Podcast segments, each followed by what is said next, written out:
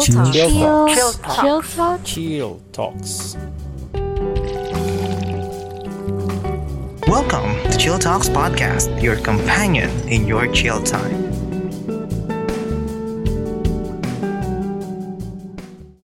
Okay, hello everyone, and welcome to another episode of Chill Talks podcast where we discuss anything and everything over a cup of coffee. So I am your host, PJ, and here we are once again, sa Rustic Cafe, here with the beautiful Miss Bicolandia 2021, Miss Ian Yu. Hi, Miss Ian. Hello, Sir PJ. Thank you so much for having me. Hello. Okay. Thank you so much kasi I believe you were busy the past few weeks. Has been very busy for the past Yeah. few weeks. You've been hosting. Nakita ko nga sa post mm-hmm. mo, di ba? So, so far, paano ka nakapagpahinga after that busy schedules mo? Well, I have days off, Mm-hmm. like yung mga days na wala akong ginagawa. And I really try to spend time with my family and friends. Mm-hmm. And um, ayun, rest lang talaga. Tapos sabak na ulit sa sunod na schedule. Parang, parang uulit na naman kasi you have, parang, ano tawag nito, you're still a student, so parang nagbabalance ka pa ng mga ganun. Sige, so before we d- dig deeper, kasi recently nakita ko na tapos na ang Miss Bicolandia 2022 and pinasa mo na ang corona. So since nandun ka na sa both sides, I want to ask, ano ang feeling na kung ikaw ay, na yung ikaw ay binibigyan ng corona at ano din yung feeling na ikaw na yung nagpapasa ng corona? Wala ako talaga personally. At a, little trivia lang about myself kasi growing up, I never thought of joining pageantry. So parang it came out of really nowhere. Like bigla na lang may, pum- may lumapit sa akin and then like, hey, gusto mo bang sumali ng pageant? So like the, some people saw potential in me and I think I've harnessed that through the years na sumasali ako ng pageant. So, before stepping in Miss KB Colandia 2021, I actually, it was actually my second try.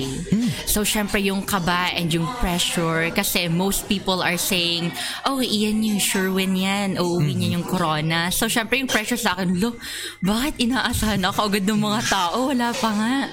Pero kasi back in 2019, sumabak na ako sa Golden Year and there were 50 candidates all over Bicol. Oh, wow. And there are 12, I think, 12 representatives from Camarines Norte. And luckily, dun sa top 6, nakapasok ko ay dalawa.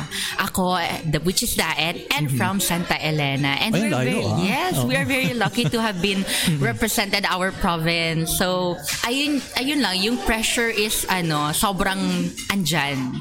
Kabado talaga, and yung preparations, financial things, uh, trainings, and um, yung workshops na kailangan kong attendan to be prepared. Pero, ayun, everybody thought I was going to win back in 2019 kasi I was everybody's favorite. Pero, God has other plan plans. So, ayun, eventually, I came back on my second try in 2021 and won as Miss Gay Bicolandia 2021. So, of course, parang that moment when you won the pageant, obviously masaya. Obviously Masaya, nakakagulat, di ba? Lalo nang sinuot sa iyo yung corona. So, how was the feeling na ikaw na yung nagpasa ng corona sa Miss Gay Bicolandia 2022?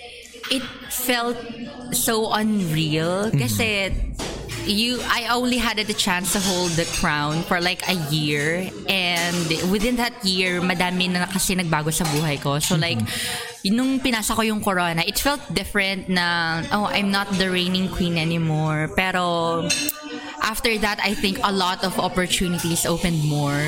So I'm I'm still Miss KB Bicolandia 2021 and that would never change though Okay, and as na-curious tuloy ako kasi 'di ba sinabi mo na you encountered so many challenges from trainings and parang people saw you as the fan favorite and sadly hindi ikaw yung nanalo.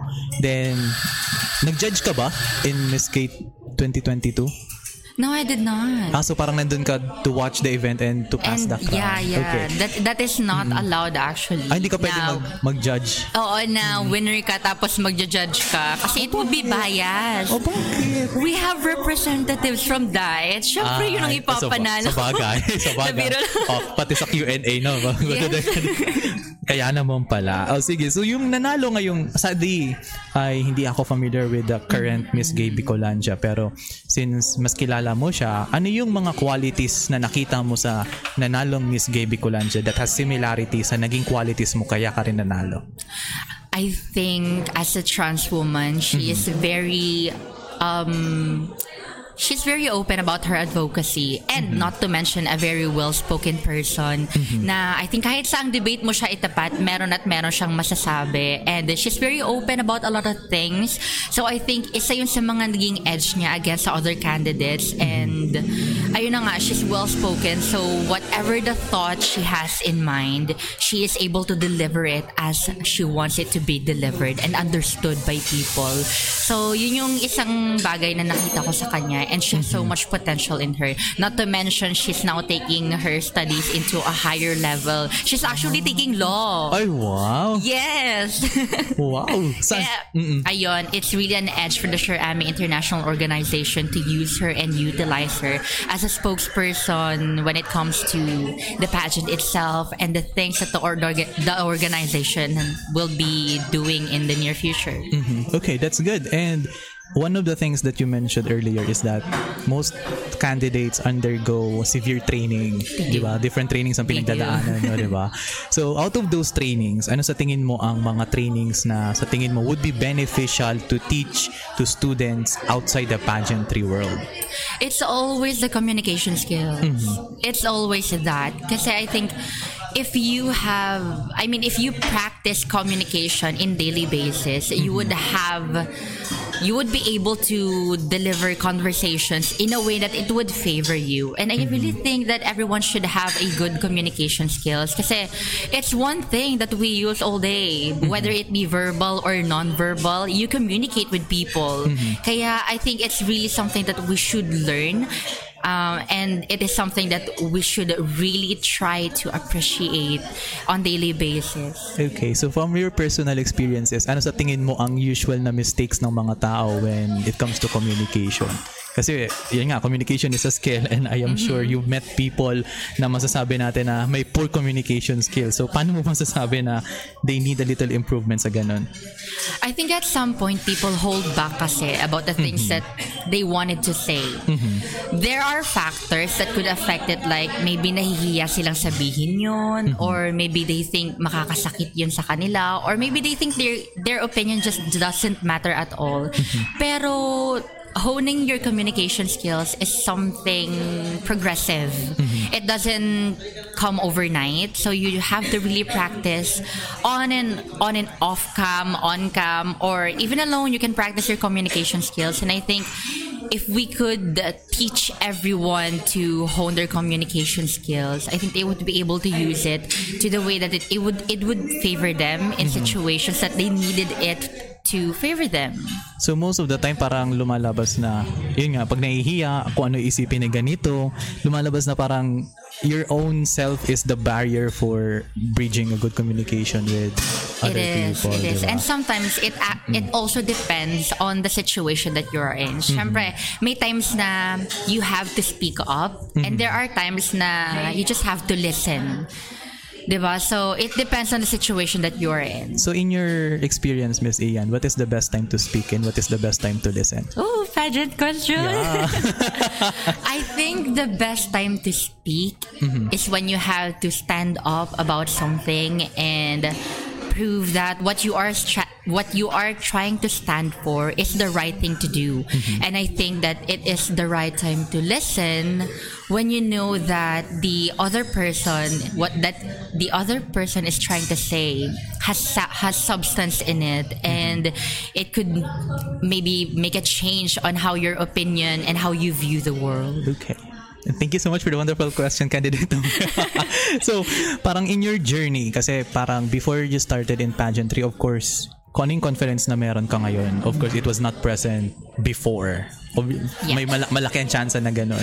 So, what were the challenges that you encountered that you think help you to become more communicative hanggang sa maging kung ano na ang style mo ngayon in communication? Um, random fact, before I won Miss KB Colandia 2021, I was actually heartbroken.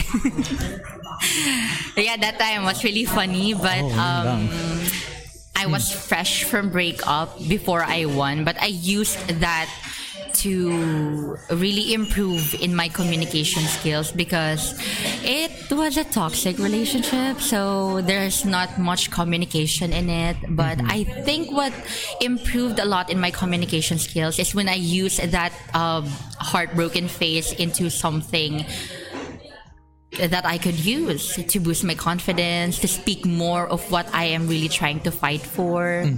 I think that it is what it is. So parang that kind of pain lumabas na sa sarili mo na ano parang ito, I have nothing to lose na lang. So parang I should just exhume the confidence that I have restrained all because hindi, kaya, hindi ka naka-exert ng confidence mo during your past relationships. Yeah. Kaya kasi parang just to share din, unfair naman if you're just sharing everything.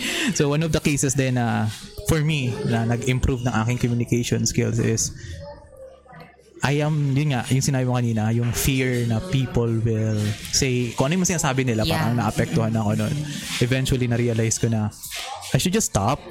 If I speak out on something, parang, ah, yun na, sinabi ko na yung, I see it, what it, I see what it Yeah. is. Tapos eventually, if people are offended, pwede nilang sabihin sa akin, pero di ko na siya mamasamain tulad ng, ng tulad how I approach things before. Yeah, kasi 'di ba like whatever you do, whether you do good or bad things, meron at merong masasabi ang mga Yes, tao. exactly.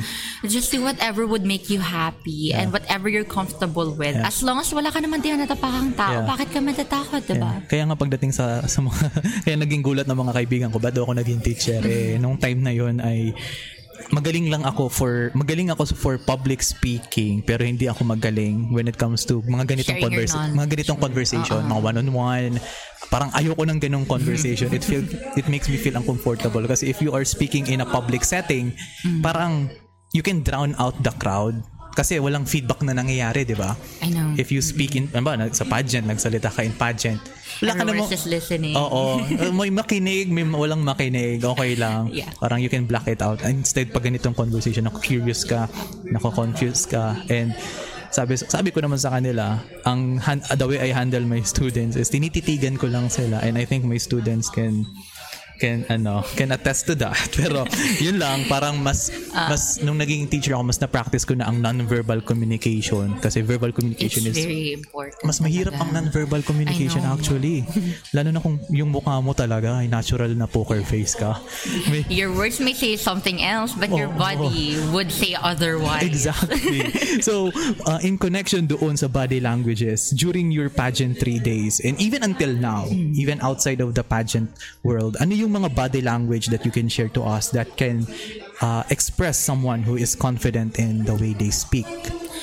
Well, one if there's one thing I'd like to share to everyone who is going to listen to this podcast, I think that is to try your best to be composed. Kasi the more that you move, the more your body would speak, and the more you won't be understood by whoever you're trying to exchange conversation with. So you just really have to be composed and be confident about what you're trying to say or what you're trying to give within the conversation. Kasi if mm-hmm. you're not composed and kabado ka sa kaharap mo ngayon, mm-hmm. you would say other things and you won't be able to think whatever you wanted to say. Parang ano no, parang you will just fill in the silent gaps para to Oh, make yourself it would be comfortable. random. Oo. Tapos sobrang daming hand gestures, ang daming True. ongoing. So just be composed and be relaxed. True. Try to be comfortable with whoever you're talking with. May it be a stranger, a family, or a friend. Mm-hmm. Just be composed. So, in connection with that, how do you stay composed? Especially if you hear someone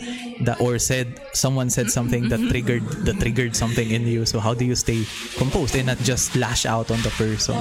If it was the high school me, I would really go to that person and tell them, hey, what's the problem? Am I mm-hmm. doing something wrong or mm-hmm. whatever? But growing up, I really think that what other people would say about you doesn't really matter. As long as kilala mo yung sarili mo and you're not doing anything wrong, why would it bother you? Diba? It doesn't have to bother you in any ways that it shouldn't it shouldn't be. Kasi kilala mo yung sarili mo eh. So why bother trying to understand what they're trying to say. Kung ano may ibato nila sa'yo, then so be it. Basta kilala mo yung sarili mo, that's all you have to do. Okay, yeah, that's good. and as someone who is constantly in the limelight, both uh, in a pageant world industry and the hosting and the advertisements that you've been doing, how would you differentiate whether ang sinasabi sa'yo ay constructive criticism or something na sinasabi lang just for the sake na may masabi lang sila sa'yo? Well, some people tend to give their opinion unsolicited. Pero I think I can differentiate the two in terms of the way maybe the way they typed it or the way they say it in my face. Like when which for example, alam naman natin na social media is such a huge place and sobrang daming tao, may mga kakilala ka, may mga hindi ka kakilala. I think the difference between the two is when it comes to con- constructive criticism, it is something that you will learn from. Other mm-hmm. people take it as some kind of offense if they do not understand what the person is trying to say. Mm-hmm. But in my case, I usually read some comments kasi on my social media, some messages on my DMs. Mm-hmm. But I take those as constru- constructive criticism because it's their opinion about what I did.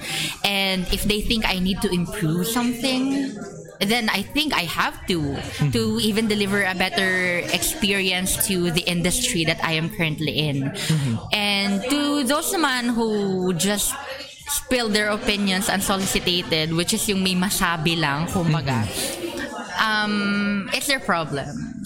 It, they're, they're not needed and I think I handle them in a way na Uh, well, I have the power to block them.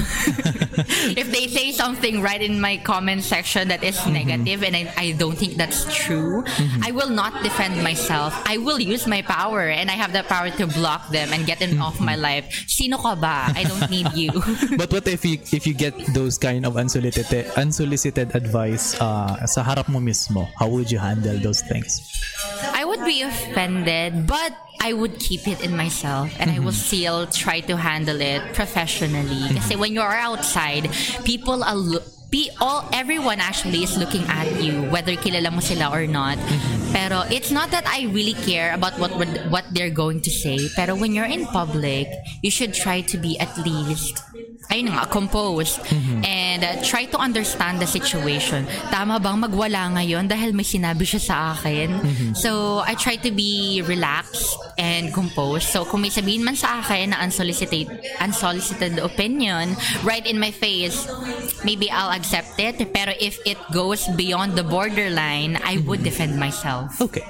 And next one, ito kasi nakita ko ay you were you were a guest Miss KB Colange. And after that nagulat ako, hindi ka na nag enter into different major pageants pero you lean towards hosting events and ano ang difference when you are expressing yourself in a pageant compared sa pag-express mo ng sarili mo as a host sa isang event may pinagkaiba ba sila or what are the similarities between them Well, it's very different actually. Kasi in pageantry, you have an advocacy that you are trying to fight for. And you are a spokesperson of something that is bigger. Now, when it comes to hosting and the other industries that I'm in, it's sort of a hobby, I think. And the hosting is something a bit connected to my pageantry experiences kasi it's public speaking. But in this moment, it's sort of um, a sideline, a work for me as a student as well. So, dito kumikita ako. Sa pageantry, there is not really a sure... Yeah. Alam Unless mo man- yun, unless manalo. Oo. unless manalo ka, may prize ka. Pero that's not what I am for when it comes to pageantry. It's all about Mm-hmm. speaking talaga and trying to deliver my advocacy to the people. Mm-hmm. And in terms of my hosting naman, well, kumikita ako dito so I can support myself. And fun fact, hindi na ako humingi ng allowance sa parents ko. So that's something I'm really proud about. So, ayun, hosting is really something I do for myself Mm-hmm. to support myself. Okay. Kasi natatawa lang ako dun sa may mga nak- may nakikita kasi akong comments na ay ibang-iba ang asta ng ganito dahil host siya ta sa pageantry. Parang yung yung paano ka kasi tumindig sa pageant, ibang-iba talaga kung paano ka rin tumindig as a host. And Well, it is. Yeah. Ako magkaiba Diba? talaga kasi when you're hosting, you are, uh, tawag dito, you're expected to be a comedian. Yes. Unfortunately, ang forte ko is formal events and corporate events. Pero I try my best to be humorous as I can. Ayan. And very thankful for my mentor, Sir Alvin Lesser Magana, for trying to bring out that humorous person in me. Pero ayun, Kasi it's, usually- it's different talaga. Kasi usually you cannot express humor or mga ganong kwelang moments sa isang pageant. yeah. Diba? Mahirap. it's not, it's different. Yeah, mahirap talaga siya. And since nakita ko na you are an influencer, you are a host, and you are involved in the pageantry world. So sa tatlong industry na yan, ano usually kahit without without naming any names ha, usually ano yung dynamic ng communication mo with a beauty pageant handler, with a co-host sa isang event, or yung mga floor manager sa mga events, and yung mga brand deals na ini-encounter mo. Kasi usually, di ba, iba-iba ang approach nila sa'yo. So, how do they differ from one another and ano yung mga natututunan mo sa kanila? It's actually very different. Unahin na natin yung sa hosting kasi when it comes to my clients, lahat sila naggugulat na, oh my God, yung mag-host sa atin, regional winner pala ng pageant. Para Ah, ganun. So, they'd be all of a sudden mag-iiba yung mood and then bigla magiging professional, which I think is okay lang naman. Pero for me kasi, when it comes to hosting, I wanna be com- comfortable with my clients. Gusto ko sila yung nakakataas kasi sa akin. Pero whenever I try to speak up about my backgrounds and things like that, it becomes a really professional na parang sana hindi ko na lang pala sinabi para naman komportable tayo dito, di ba? Pero they're really good to me and they're very accepting of uh, my services and my offers and even my background. Sobrang kino-comment nila ako and I think that boosts my confidence and mas naging komportable ako sa mga clients ko even at the event proper. Now, when it comes to pageant naman, there's actually a dark side of the pageant. As you can see, it's still a competition whether you like it or not. So you can build a sisterhood, a friendship from the people, from your co-candidates. Pero sometimes there's a hidden feud kasi between the contestants and between the handlers. So hindi maiiwasan na may marinig ka na siraan at the backstage or minsan sabotage. It, it actually happens in real life, not just in shows. So it's different and you have to be professional about it. Hindi lahat ng tao gusto ka na manalo, 'di ba? So you just have to be professional about it and uh, prove them that they're wrong of what their first impression about you is. And when it comes to my endorsement naman, Well, some are X deals or collaborations, which means it's not paid, and it's okay for me. Pero as I grow, I as as I grow in this industry, and uh, as they kept on using my name, I think it is just right to be more professional about uh, the contract signing, the services that they would offer you, and of course the services that you would provide to them. So I think when it comes to those three, ang pinaka main na nagko-connect-connect sa kanila talaga is the word professionalism. Mm-hmm. Kasi parang that is the common denominator sa lahat. Kasi this- kung wala kang professionalism sa pageantry, lalabas na, anong tawag niyan, lalabas na... Maldita ka, mas Oo, maugali mo. oo, Huwag na kang parang, ipanalo. parang you don't deserve the crown. Parang ganun. Yes. So, nung, during your time sa pageant, so, of course, na-open mo na kanina na when it comes, you have your own personal advocacy. Mm-hmm. So, ayoko nang pangunahan ka. So, can you tell us about your advocacies now and ay hindi sorry can you tell us about your advocacies then and paano siya nabago sa advocacies mo ngayon It's always been the same. It's always been the same. It never changed. Siguro, I can say na it improved. In a way na, kasi my advocacy kasi lies between social media. So, before joining, I've always wondered why people believed in fake news. Kasi there are a tons of news that makita mo lang, maganda lang yung explanation, tapos, uh, say for example, marami lang nag-review ng article, you would say na it's the truth. Pero on the other hand, on other people's opinion, their, their truth is different from yours. So, there goes lies between the fake news and the things na people believe into. So, I am really trying to focus on making people see that fake news is not something that we should believe on, especially in social media. So yun yung pinaka main advocacy ko talaga. That's why minsan I speak about the things that I know is right within social media. Kasi most mm-hmm. people are, it's not that I'm trying to degrade them, but some people lack the education and mm-hmm. lack the ability to be educated. Mm-hmm. So I try to use my platform and utilize the followers that I have using social media to inform them of the facts that they need to believe in. Kasi fake news is sobrang talamak na these days, especially 2022 hala, Yes. nakaraang election. So, pero let's not get political in here. I just use it as an example. Pero, ayun na nga, I wanted to utilize my platform and um, my title as well to spread facts and nothing but facts to fight fake news in social media. So how would one identify if something is a fake news or not? I would really say do your research because so, seeing a news one is one thing, but doing your research proves that news if it's true or not. Kasi many many people think that makita mo lang isang bagay, marami lang nag-share, marami lang nag-comment and nag-agreed. They think it's the truth. Pero I would say na if you try to do your research about a certain thing, about a certain news, you would be able to dismantle the facts and dig deeper on what that news is all about. And when you do your research, you learn new things. And when you learn new things, you learn facts. Okay. So I will be asking some serious questions on your dun na pero I, pero like I said, ah, please don't take it personally. I just want to entice. I want just I, I want parang I want to entice uh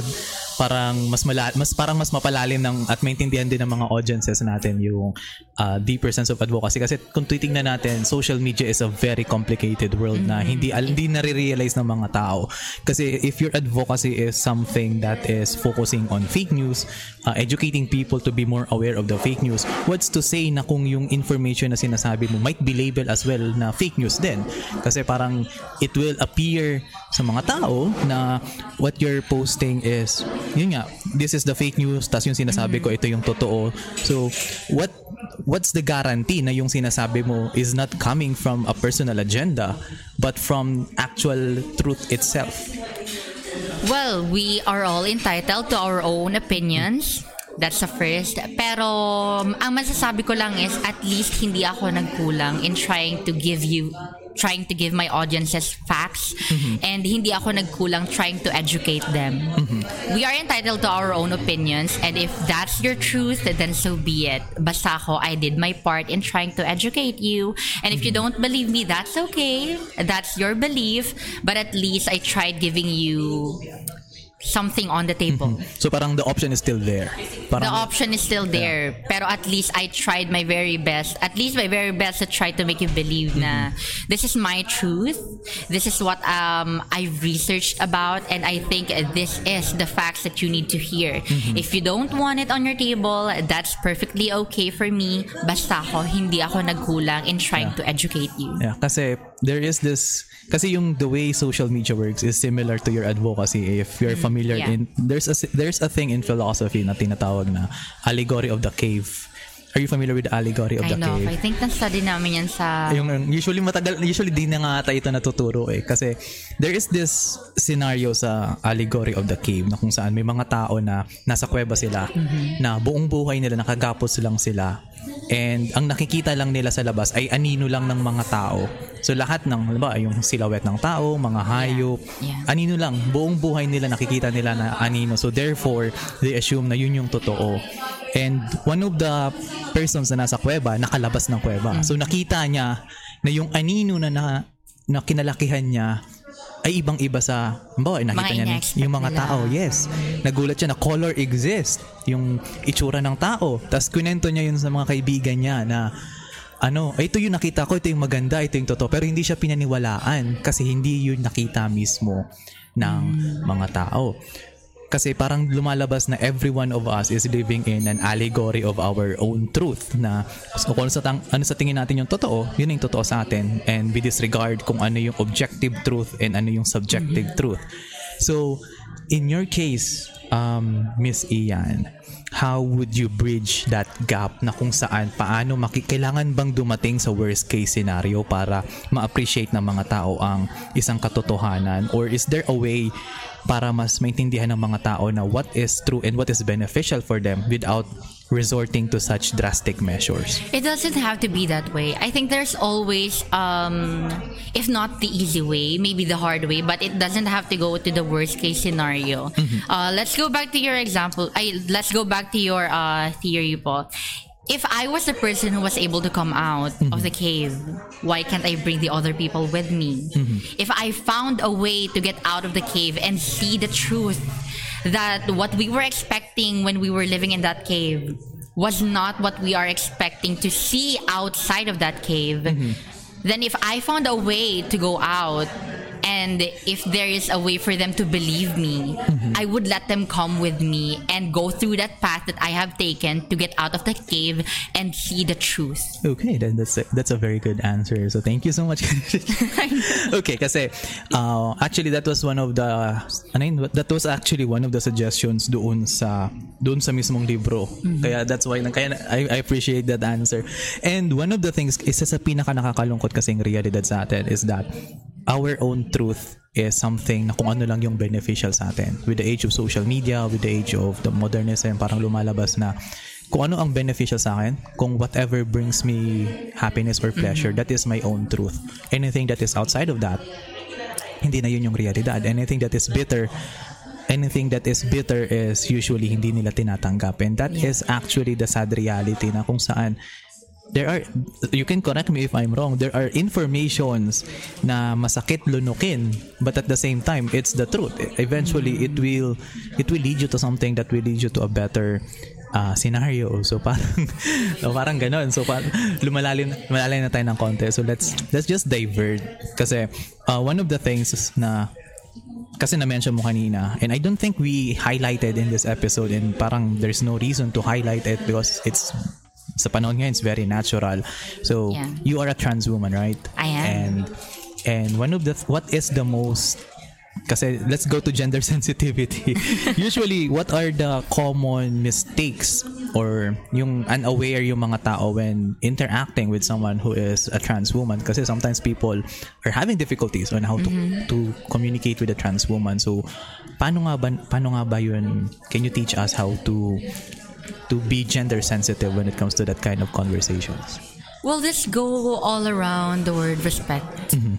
It goes around that word. Kasi when you have respect for for people, you will be able to communicate to them no matter who they are, mm-hmm. regardless of their gender, their sexuality. If you respect people as human as mm-hmm. human beings i think there's not much diffi- difficult with trying to communicate with one. Like in me for example i'm a trans woman but well it's not new that many people still sometimes um nami-mistaken nila ako for as a biological woman because that is how I look like. And even when the way I speak hindi nila talaga like tawag ano bang tawag sa word na yun? Like hindi nila nahahalata agad at first. So yun yung dun yung part na parang you ha- I have to explain myself try to educate them about my gender and sexuality and I think if people just have that courage to try to do their, re- their research and at least try to understand who we really are. Mm-hmm. Kasi to be very honest with you, Mr. PJ, I think that this world is still not ready mm-hmm. for the LGBT community. But therefore, I think we are just being tolerated and not really accepted. So I think if we were just able to, if everyone is just able to accept and respect each and every one of us, I think communication would be a lot easier. Kasi, yun nga, nasabi mo kanina, so na, na, na, na, na I, I like the word curious tuloy because that's, that's usually how I think. Um, how do you feel pag may nagsabi sa iyo na, uy, di halatang, di halatang trans ka or hindi halat, yung parang napakababae mo tignan or I heard people say na, uy, hindi ka mukhang, ano, hindi ka mukhang, uh, don't take into parang hindi ka bak, hindi ka mukhang bakla. Yeah, so parang how would you, t- how would you feel if people are saying that? I take it as a 50-50 experience. It could be 50% backhanded compliment or it could be 50% uh, genuine compliment. Uh, Why did I say so? Kasi when you say na, uy, hindi, ha, hindi ka halatang trans, parang bumabalik sa isip ko na, bakit? Ano ba dapat ang itsura ng Oo. trans? Kaya, kaya nga. What, how do you picture out a trans should be? Should they be masculine? Mm-hmm. Should they, should their voice be really, really deep and manly? Mm-hmm. Should they appear to be a bit scary or what? Mm-hmm. Pero I think it, it's really a 50-50 thing whenever I think, whenever I hear those words from other people na, uy, hindi ka halatang trans, hindi ko alam kung hindi mo pa sinabi. Mm-hmm. Ganyan-ganyan. So, it's, it's really a 50-50 thing for me. On the other hand, it could be a compliment kasi I think na the things that I've been doing for myself is uh, somehow working. And but this is not to deceive people na, hey, I'm a real woman, blah blah blah blah. blah. It's not something about like that. So ayun, I I'm uh, I'm a bit torn about that thing. So it could be a backhanded compliment or just a pure genuine compliment. Depende na lang sa intensyon ng taong Yeah. nagsabi. Or parang how the way they say it na. And how the way they Yeah. say it actually like depende dun sa diction na uy, hindi Oo, ko halatang trans ka. exactly. Niloloko mo. Parang ganun. I get that sometimes, especially sa social media when people try to hit on me. Some guys, you know, hindi mawawala. Pero I am very open on disclosing my gender and sexuality. So whenever people try to hit on me, especially men, I would already tell them na, hey, I know you're hitting on me. I just want to let you know that I'm trans. Parang ganon. So that hindi sila biglang magugulat na in the middle of the conversation na parang lumalalim na and everything. Bigla silang magugulat na, hala, trans ka pala. Bakit mo ko niloko? Ganon, ganyan. Alam, Nagtanong ka ba? Oh, so parang parang take it or li- parang take it or leave it Oo, na. parang kasalanan ko pa. di ba? Pero para, parang to give another lens din doon. Kasi how would, as, sa, sa mga babae, so how do you think women would feel if a man or someone asked them na, trans ka ba? Eh, what do you mean by that? Kasi usually, di ba, on your conversation with the man hitting on you, parang may, nag, parang you are telling them na you are a trans woman. Yeah. So parang in a different perspective naman, what if a woman ay biglang tinanong ng isang lalaki or even people na sa conversation na, are you trans? Like you mean to say, pag tinanong randomly ng isang lalaki, Oo, even random conversations ng Oo, isang like, babae. like a heterosexual woman. Mm, yes, a Tapos heterosexual tinanong woman. na trans ka ba? Oo, yes. How do you think? Kasi for sure, may you have female friends na, I do. di ba? So, do. may na-open na ba silang mga ganong conversations with you? Actually, meron. I have this friend who she's uh, her beauty is something uncommon. Tapos uh, where there's there's some guys na magtatanong sa kanya na trans ka ba? Parang ganon. She takes it as a compliment. Kasi she would say na most of her trans friends, including me, are, well, beautiful raw. So, tanggapin na natin. Thank you to my friend. Pero yon tinatanggap niya yun as a compliment kasi she thinks that every trans woman are beautiful and trans women are women. That's how I they, they, they identify themselves. So, hindi niya mina-marginalize yung fact na kapag, kapag tinatanong siya kung trans siya or what, she doesn't take it offensive. Rather, she takes it as a compliment. Yeah, and well, there are other women's din naman na tinitake yun as offense.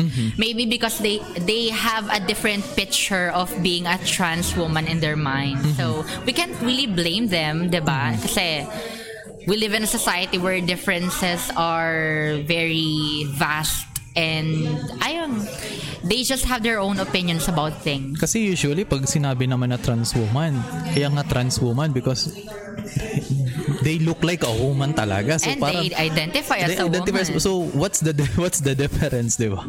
Kaya nakakagulat lang some people are still blinded by Yeah. that kind of perception sa gender. So I think it will take a certain generation. It will take a lot of Gen- generation actually yeah, to for us to be fully accepted and not just tolerated. But I think I think we're we're being progressive these days, especially here in the Philippines. Yeah. Kasi it's parang, I'm sure in your case, it would be very, ano tawag nito, napakagandang sitwasyon kasi na pagdating sa conversations, hindi mo na kailangan i-explain ang sarili mo na I am a trans woman and people Yeah. won't ask you, are you a trans woman? Parang that thing is irrelevant to conversations or engaging a deeper Yeah. conversation with someone. Diba? Kasi, look, when, when I inter or when I ask you to be a guest in this episode, parang hindi naman kita tinanong na, ay, Miss Iya, trans ka ba? Kaya I inter, diba? so, hindi naman siya ganon. So, hopefully, more people will see it like that na if you're conversing with someone, you're conversing with them as a person and not for who they are. That's who they are. So, yeah. And parang let's just skip this uh, chill sa next topic natin. So, you said kanina, one of the things that you do in your rest time is be with friends, watch movies. So, I'm curious on your movie take. So, ano sa tingin mo ang pinakamagandang movie that represented the LGBTQ community and ano naman yung nat- nakikita mong movie or series na parang may mali on how they portray people in the LGBTQ community. Well, I'm not really a fan of movies, Filipino movies to be exact, but I do have watched some. Siguro I think, um, baka mabash ko dito. Ay, hindi. Okay, okay lang. Okay lang yan. Pero think some of, ano, some of Miss Vice Ganda's movies, they're very fun, comedic in a way, pero I think that representation is way beyond this generation already. Parang it doesn't represent the whole community as one. So, I, hindi naman sin- sinasabi ko na parang may mali dun sa movie, pero I think we have to um, move forward from those kinds of movies that represents uh, say for example one person from the community which are the gay people.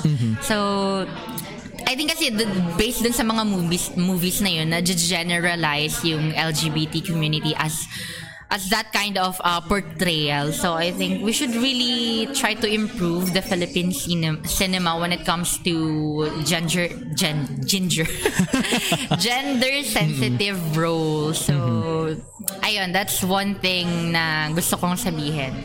Pero I'm not against the, those movies. They're fun, entertaining, pero I just think that's way beyond this generation already. And we have to move forward to those kinds of script writing. Kasi parang lumalabas na in those kinds of movies even not even not uh, vice ganda parang similar tones. Parang lumalabas na slapstick.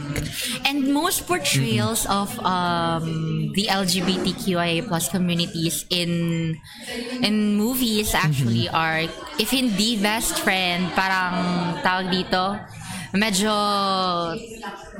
out of the box Yeah. roles na yung, yung parang sa, yung sassy gay yung sassy gay friend Oo, usually like, uh, what they do not understand is that the LGBTQIA plus community is very diverse. They come in different forms and sizes, and shapes, and they take in different roles. So, with those movies, I hope hindi nila i-generalize all the time na pag sinabi mong bakla, ganito lang.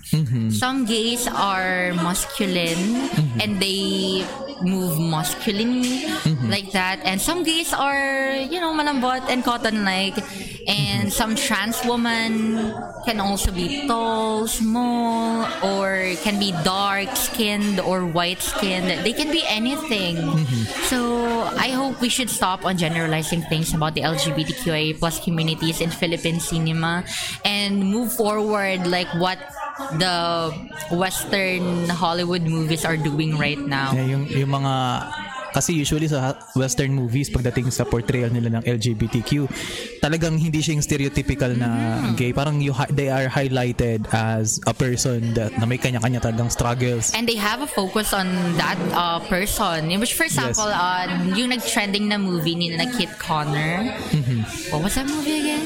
nakalimutan ko na Heartstopper. oh yeah heart, yeah, Sobrang Heartstopper. trending nun. And the portrayal of being a bisexual, of a man, um, being in love with a gay man. Well, that's something we should normalize. It's not like it's not like we're living in the 80th century or whatever. So mm-hmm. it is something that we should normalize and accept, not just tolerate talaga. Mm-hmm. So ayun, I hope we try to move forward to what the Western movies are trying to do mm-hmm. and not stick on yung mga dati pa na ginagawa ng Philippine cinema. Oo, kasi ano eh, looking at the different films, both local and international, isa ang nakikita kong common pattern. Hirap sila ang tawag nito, hirap sila mag-portray ng buhay ng isang bisexual. Kasi lesbian, gays, transgender, trans woman, trans man, parang it's easy to share their story. Di parang ma- Yeah. na- madaling Yeah. i-label sila ng mga tao. Pero ang bisexual kasi, parang It's how more of a becoming. Yeah, it's how would kasi 'di ba it's either that person will be labeled as gay, will be labeled as straight, 'di ba? Yeah. Ano ba, isang babae, bisexual siya. She's attracted to a man. Tapos eventually naging attracted siya sa isang babae. Eventually di- she will be labeled as a lesbian. Once, Mm. Aha. 'di ba? Once na ma-attract naman once na ma-attract naman siya sa isang lalaki, lalabas na babae siya, heterosexual. So parang waiting na lang ako magkaroon ng film that can showcase the challenges of the bisexual community kasi I think that sa part ng LGBTQ community sila yung napaka Less nito? explained. Yes. At kasi since sila na nga yung nasa gitna, tama? And LGB misunderstood talaga. True. Very misunderstood sila na, ay, nag-crush ka sa isang babae. Ano ka na? Ganun ka na. Lesbian ka na. Lesbian ka na. Oh, So parang, ex- exciting lang makakita ng film that will dive Would really in explain. yeah the the, the Diba? pers- kasi usually the problem with some of the cinem- cinemas when it comes to portraying sa stories of the LGBTQ community nagre-rely lang sila sa stereotype they are not Mm-hmm. actually interviewing people And they're not actually Yeah. researching, and even the actors are not bisexual themselves. Yes, true. Diba? So how would you make people believe that this bisexual movie is something that we should really watch on and learn with if the actors themselves are not portraying and not are real life bisexual people? true so parang sino ka parang Diba? Parang it's all for entertainment and fun na lang na nangyayari. So, parang binibigyan na lang nila tayo ng satisfaction na fantasies, for example, na ito yung mga pinapantasya ng mga bisexual, so ibibigay natin sila in a form of a movie para ma-satisfy yung cravings nila in terms of love story and some things like that. And I really think it it it shouldn't be like that all the time. Yeah, it's not about it's not all about entertainment it's how you tell the story naman It's how you talaga. tell the story talaga. And one of the one of the last things, Miss Ian, sige. Nasabi natin kanina, you're, you're a student, di ba? Currently, you're graduating, tama? 40 years. Yes. So malapit, ilang ano na lang, Ilang months. ilang, isang, actually, isang semester na lang. Yes. Malapit, malapit na. So, of course, you were asked this question so many times, pero I, I, I'm, I'm very interested to know, what are your plans after you graduate? Well, that puts a lot of pressure in me actually. Pero the safest option that I have is what I will go to. I would take up methods. It's for mm-hmm. my credentials actually, mm-hmm. and eventually go on a board exam as a licensed teacher, licensed professional teacher. But I am not going to pursue teaching. It's just for my background credentials mm-hmm. and maybe one or two years work experience in the BPO companies that I am that I plan to apply onto. After that, if makapag-ipon-ipon ako, I will move abroad. And I have plans on moving on three countries that I am trying to choose, which are Iceland. Mm-hmm. Well, I'm choosing Iceland because eh, they are LGBTQIA plus Yes. friendly and there's free education, True. free medical treatments, and uh, the government is very supportive of their people. So that's one option. Second is Canada. Same reason as Iceland, but I think Canada is just like um, the place I want to settle with when I, you know, when I have when I am finally stable and such. And lastly is New York. I have family in there, so Ah, okay. it would be easier for me to find a job abroad. But we all know New York is a, Yes. has a high cost of living, so those three are my options. Okay, so I think usually kasi ba- based on the three kasi nag-research research din ako before Iceland is talagang Talagang, mahirap talaga. mahirap talunin ng Iceland when it comes sa Totoo. pag-alaga ng citizens nila kasi usually sa Canada 50-50 depende kung saan sa Canada ka Yes, mapupunta Kung saan, ano, kung saan lugar. kung saan sa lugar kasi usually merong merong Alberta merong There are still places na ano, Vancouver, hindi may pa mga- ganun ka-civilized. Yes, may mga ibang actually Yeah. racist ka- ano racist regions in Canada. So parang sa New York naman ayun nga, as it's a cost of living, parang ano din eh. Ma- Ano yun? And the yung, government.